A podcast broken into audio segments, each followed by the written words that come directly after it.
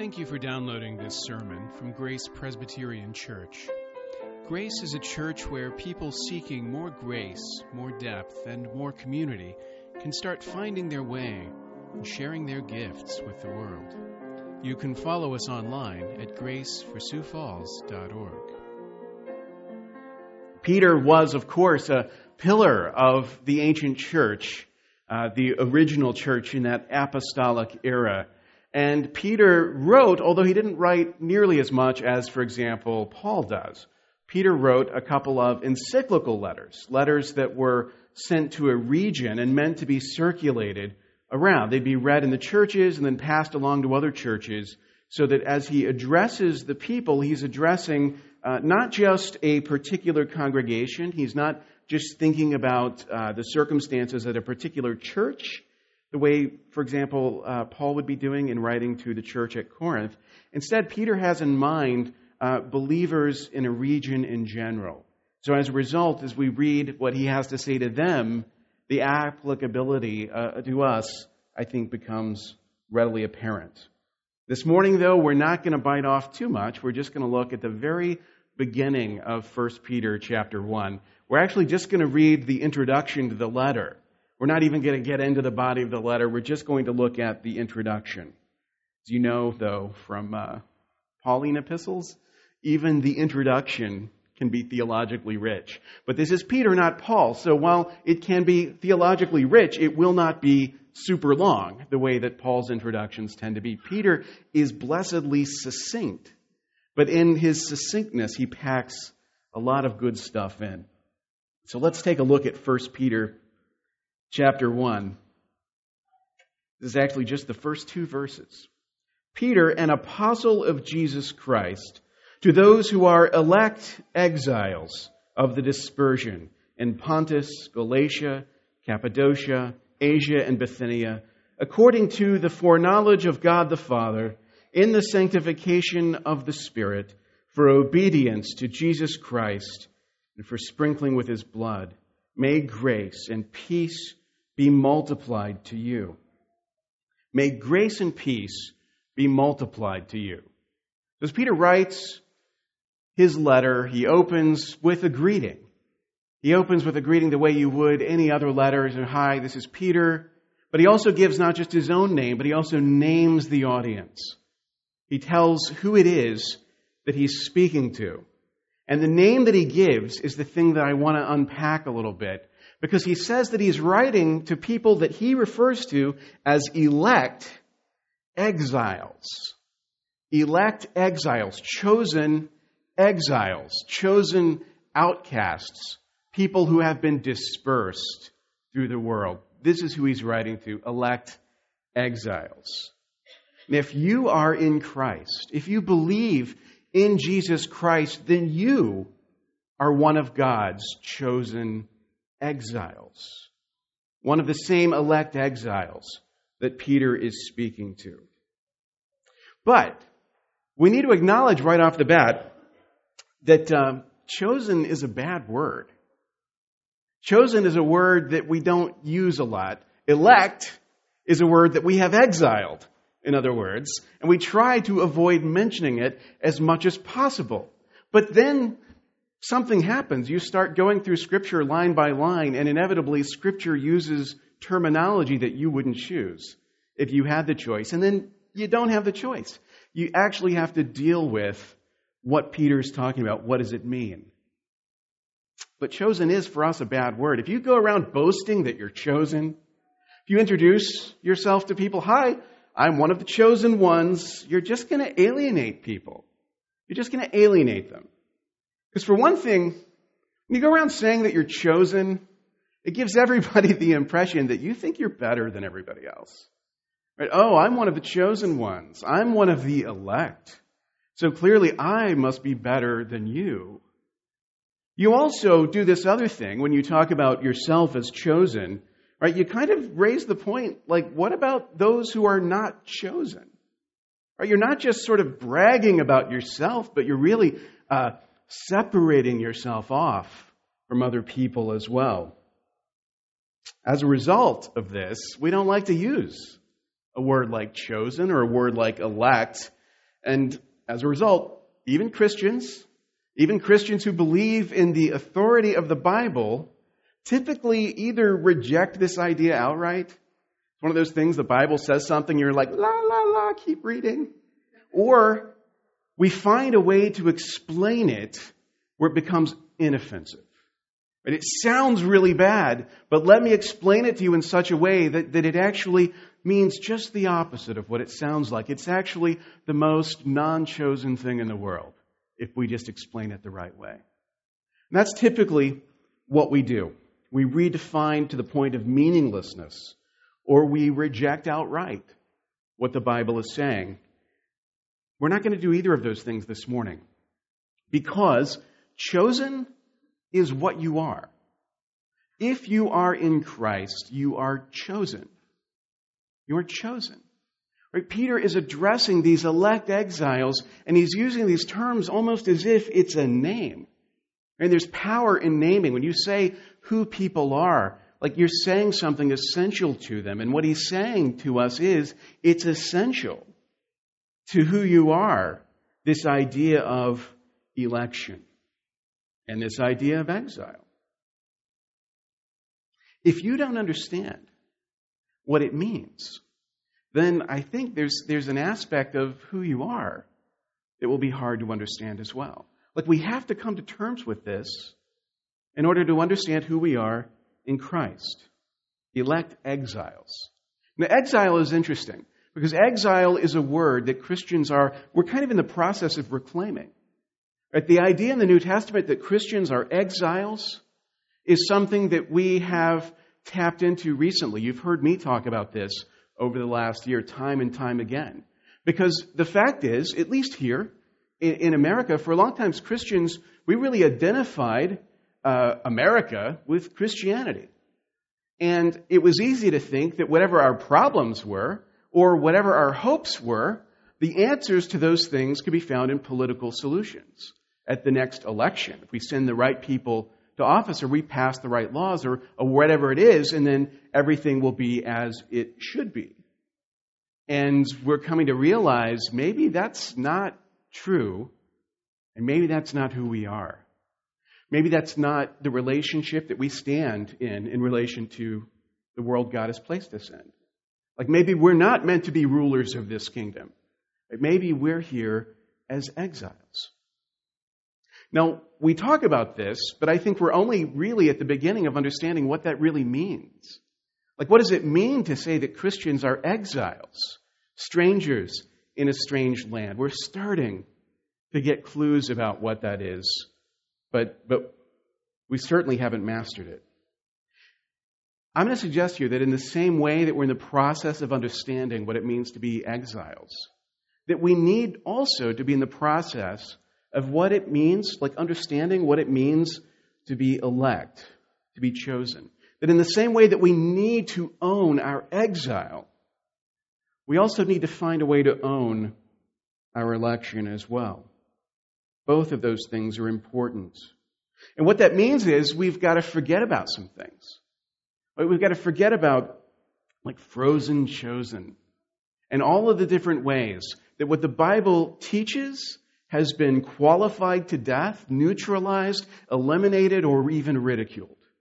And instead start with a clean slate and actually look at what Peter is saying when he says, You are elect exiles, you are God's chosen exiles.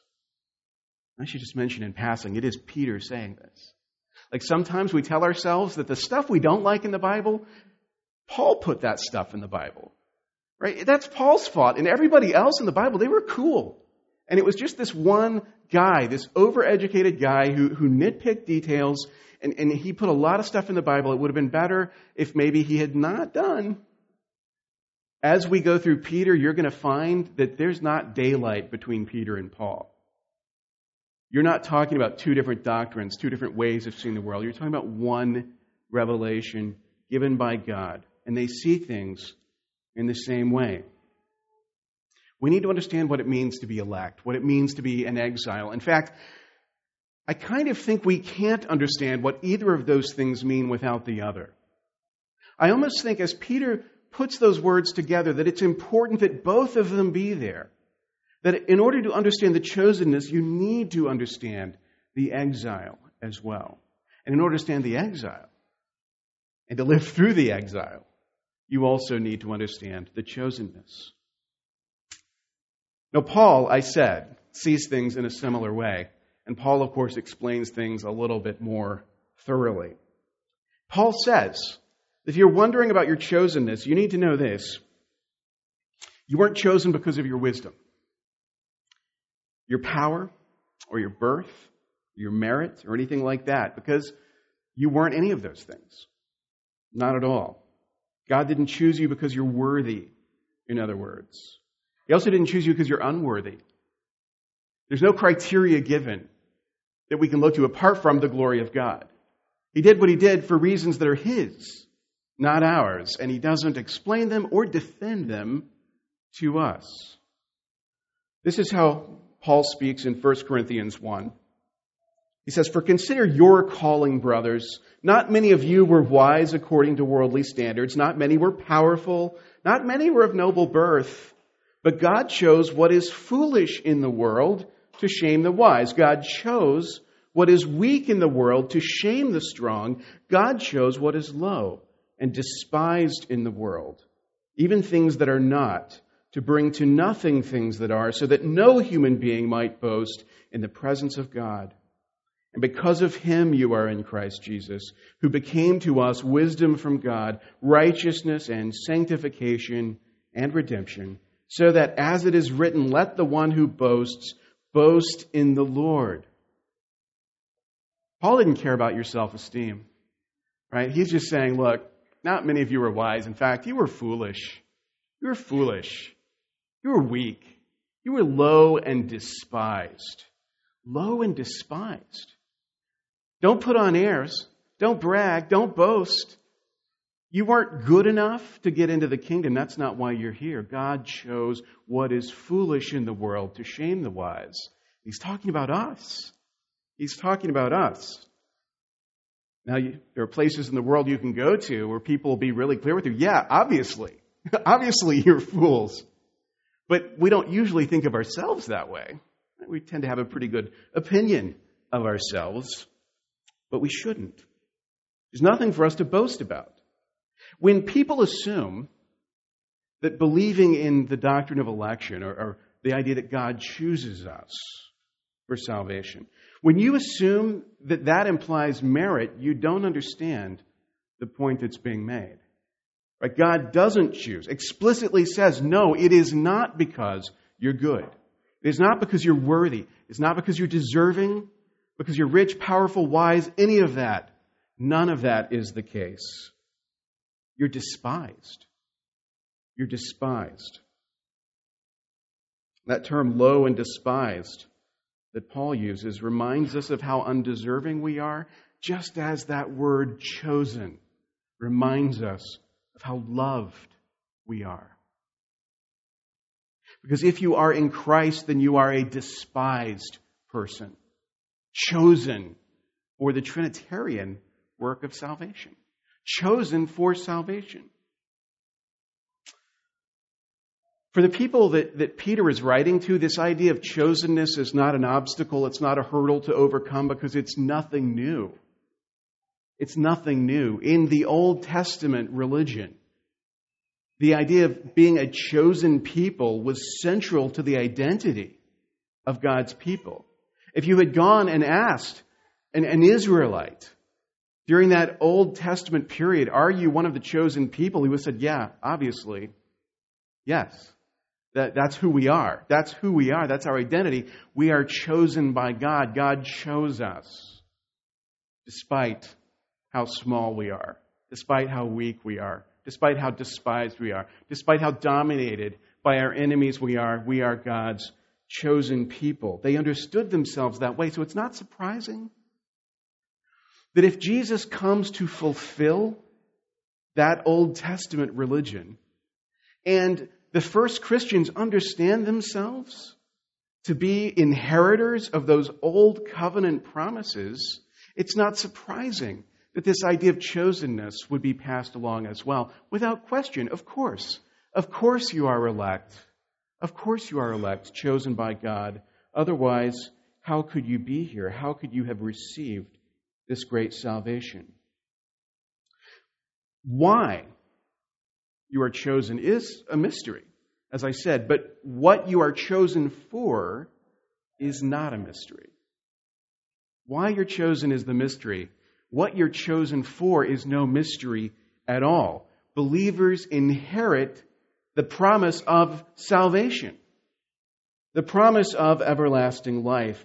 Receiving that salvation is what makes you one of the chosen people. If you go back to the way Peter addresses his letter, it says, To those who are elect exiles, and we'll skip a little, according to the foreknowledge of God the Father, in the sanctification of the Spirit, for obedience to Jesus Christ, and for sprinkling with his blood. You'll notice, like all three persons of the Trinity are referenced there the Father, and the Son, and the Holy Spirit in the work of salvation. There's one commenter who uh, translates that line a little bit differently because he's trying to emphasize the implications of the, of the original grammar. Puts it this way that we're chosen in the foreknowledge of God the Father and consecrated by the Spirit for obedience to the gospel and sprinkling with the blood of Jesus Christ. We're not talking there about three different things. We're talking about parts of one whole thing and that is the work of salvation. Now, the way, again, that Peter puts this, it's very succinct. But when he references Father, Son, and Holy Spirit and what he attributes to them in the work of salvation, it is the same way that Paul speaks of these very same ideas. Like usually, if you were preaching about election, you would be preaching from Ephesians chapter 1. And if you go to Ephesians chapter 1, you find it's almost like Peter has written an outline and Paul has filled some of the blanks in. But listen to the way that, that Paul speaks of this very same idea, and there's an astonishing similarity. In Ephesians 1, Paul writes, Blessed be the God and Father of our Lord Jesus Christ, who has blessed us in Christ with every spiritual blessing in the heavenly places, even as he chose us in him before the foundation of the world, that we should be holy and blameless before him. In love, he predestined us for adoption to himself as sons through Jesus Christ, according to the purpose of his will, to the praise of his glorious grace, with which he has blessed us in the beloved. In him we have redemption through his blood, the forgiveness of our trespasses, according to the riches of his grace. And a little further down, he adds that this promise is sealed by the Holy Spirit.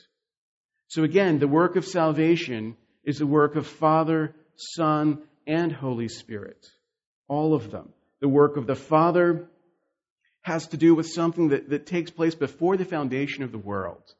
This foreknowledge of God, that everything happens according to. And the work of the Spirit has to do with, with applying salvation to our lives in our history, this consecration of us.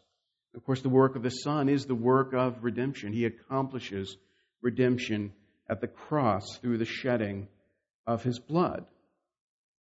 So, the gospel that's being proclaimed by Peter and Paul is the same gospel. That gospel is performed by the same God, Father, Son, and Holy Spirit. And the persons of the Trinity do the same thing in that work of salvation as well. For shorthand, you sometimes will hear me say that redemption is ordained by the Father, accomplished by the Son, applied by the Holy Spirit. And one point there is to emphasize the Trinitarian nature, that, that all of the Trinity, all of the Godhead is involved in the work of salvation, is essential to the work of salvation. Like no one's on the sidelines watching. But the other thing is to emphasize that it is the work of redemption that we're talking about. There's a unity, a wholeness to the work. Every part of it is essential. Election doesn't cancel out the need to repent and believe. If anyone's ever talked to you about election and you've thought, okay, but what you're telling me is the fix is in. It doesn't matter what I do. No, that's not what we're saying. It does matter. We are called to repent and believe. We must do that. That is essential to salvation. The difference is, as we'll see later, you just don't get credit for it. You don't get credit for it. Every part of the work of salvation is necessary to it. Every aspect of the doctrine of salvation, as Paul speaks of it, as Peter speaks of it, it all goes together. You can't take parts of it out that appeal to you and leave behind the parts that don't. They all fit together, they all serve a purpose. We're just not always certain what that purpose is because we tend to avoid the things that make us uncomfortable. And as a result, we don't know why the Bible teaches certain things because we don't dig deep enough into them to understand the reasons. This uncomfortable word, chosen, elect, is meant to give you comfort. This uncomfortable word is meant to give you comfort, which is strange because election makes people uncomfortable.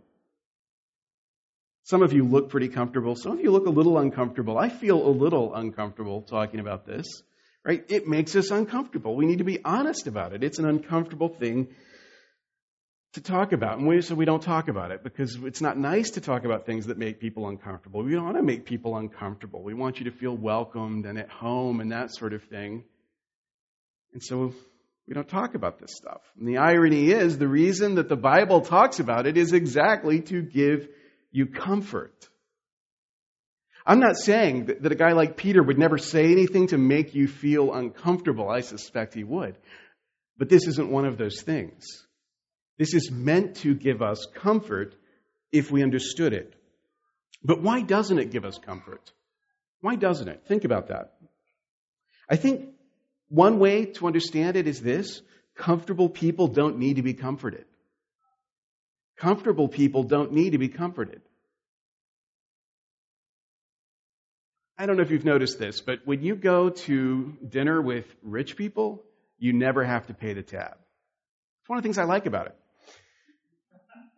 And some of you are like, no, no, please let me. I'm, I'm, I'm never like that. I'm like, mm, that's good. I'm fine with that. Right? If you're rich, you pay. Right? You pay because you don't need not to.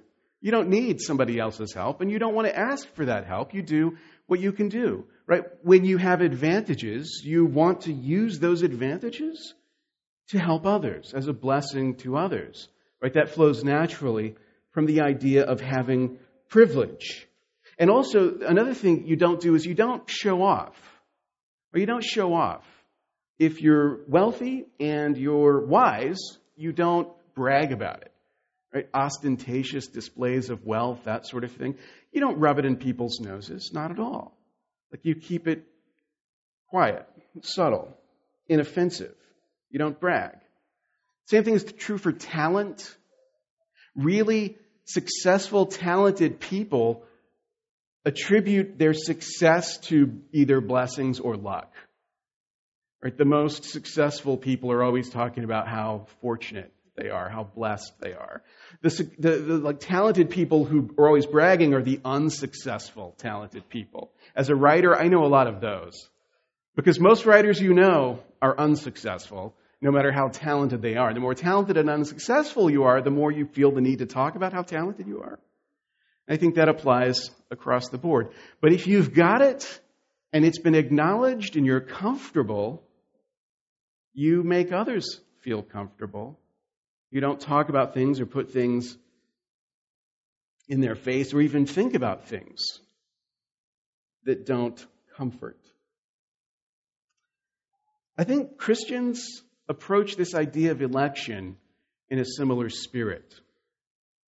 It's the sort of thing you wouldn't talk about because it makes people uncomfortable, and, and it's the equivalent of like, like a rich guy bragging about his riches to, to poor people.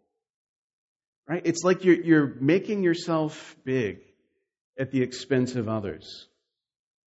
And I think we do that, we think of it that way, because, like, we don't think we're despised. We don't think we're exiles. We don't think we're foolish and low.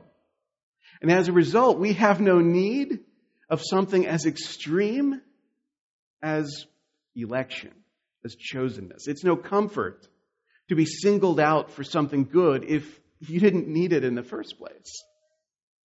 If you've already got a garage full of cars and somebody gives you a new car, it's like, no, please, it's an embarrassment of riches.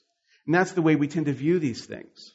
We don't want to talk about it. We certainly don't want to praise God for it because it just sounds so bad and so unnecessary and so redundant because we were already so far ahead, so unneedy. That's the part that has to change. We'll never understand how the doctrine of election can be a comfort if we don't first understand how despised and rejected we are.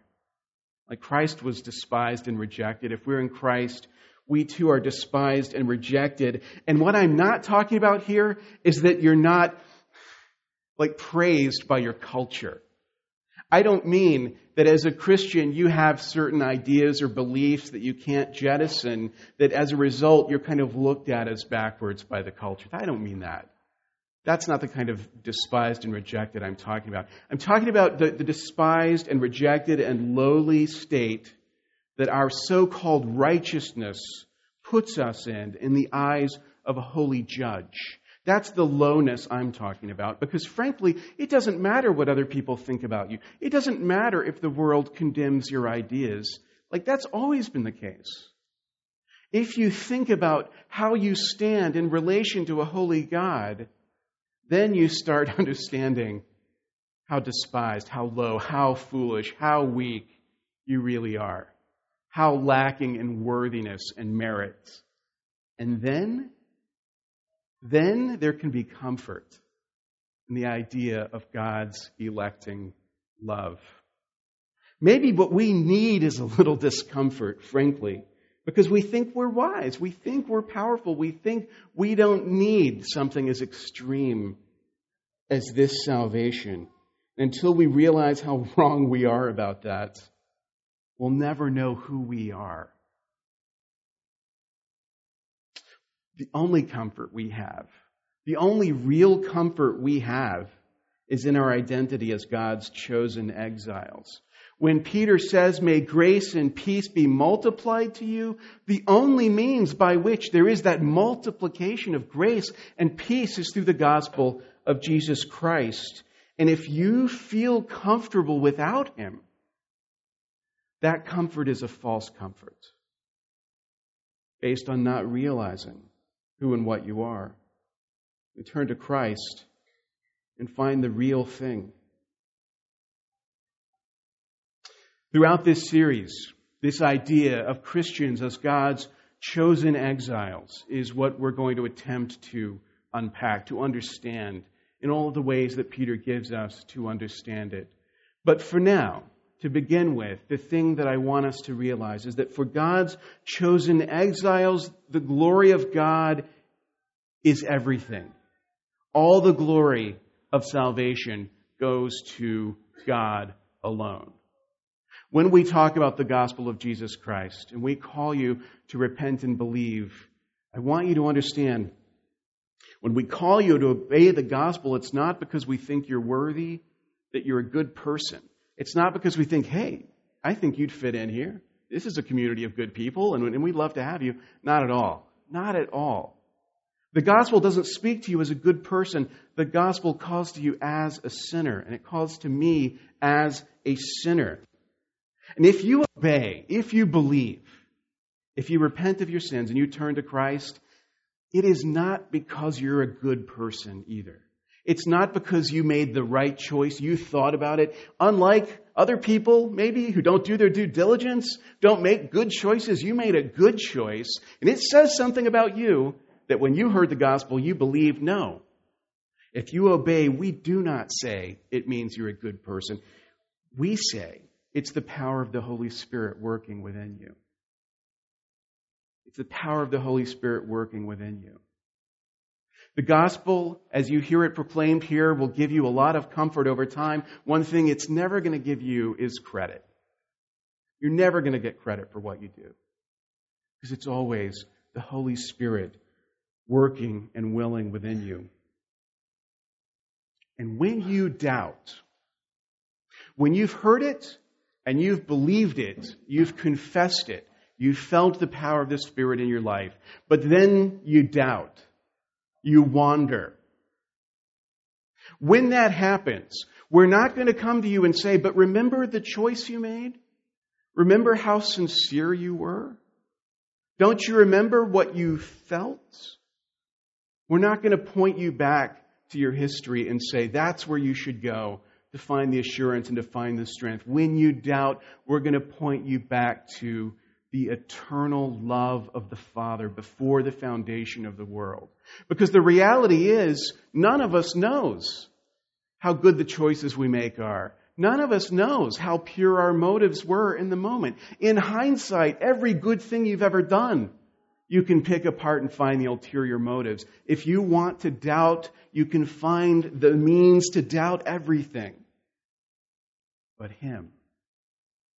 How do you doubt the Creator of the universe, the one who before the foundation of the world knew you and loved you and determined to do unthinkable, unimaginable things to bring you back into communion with Him.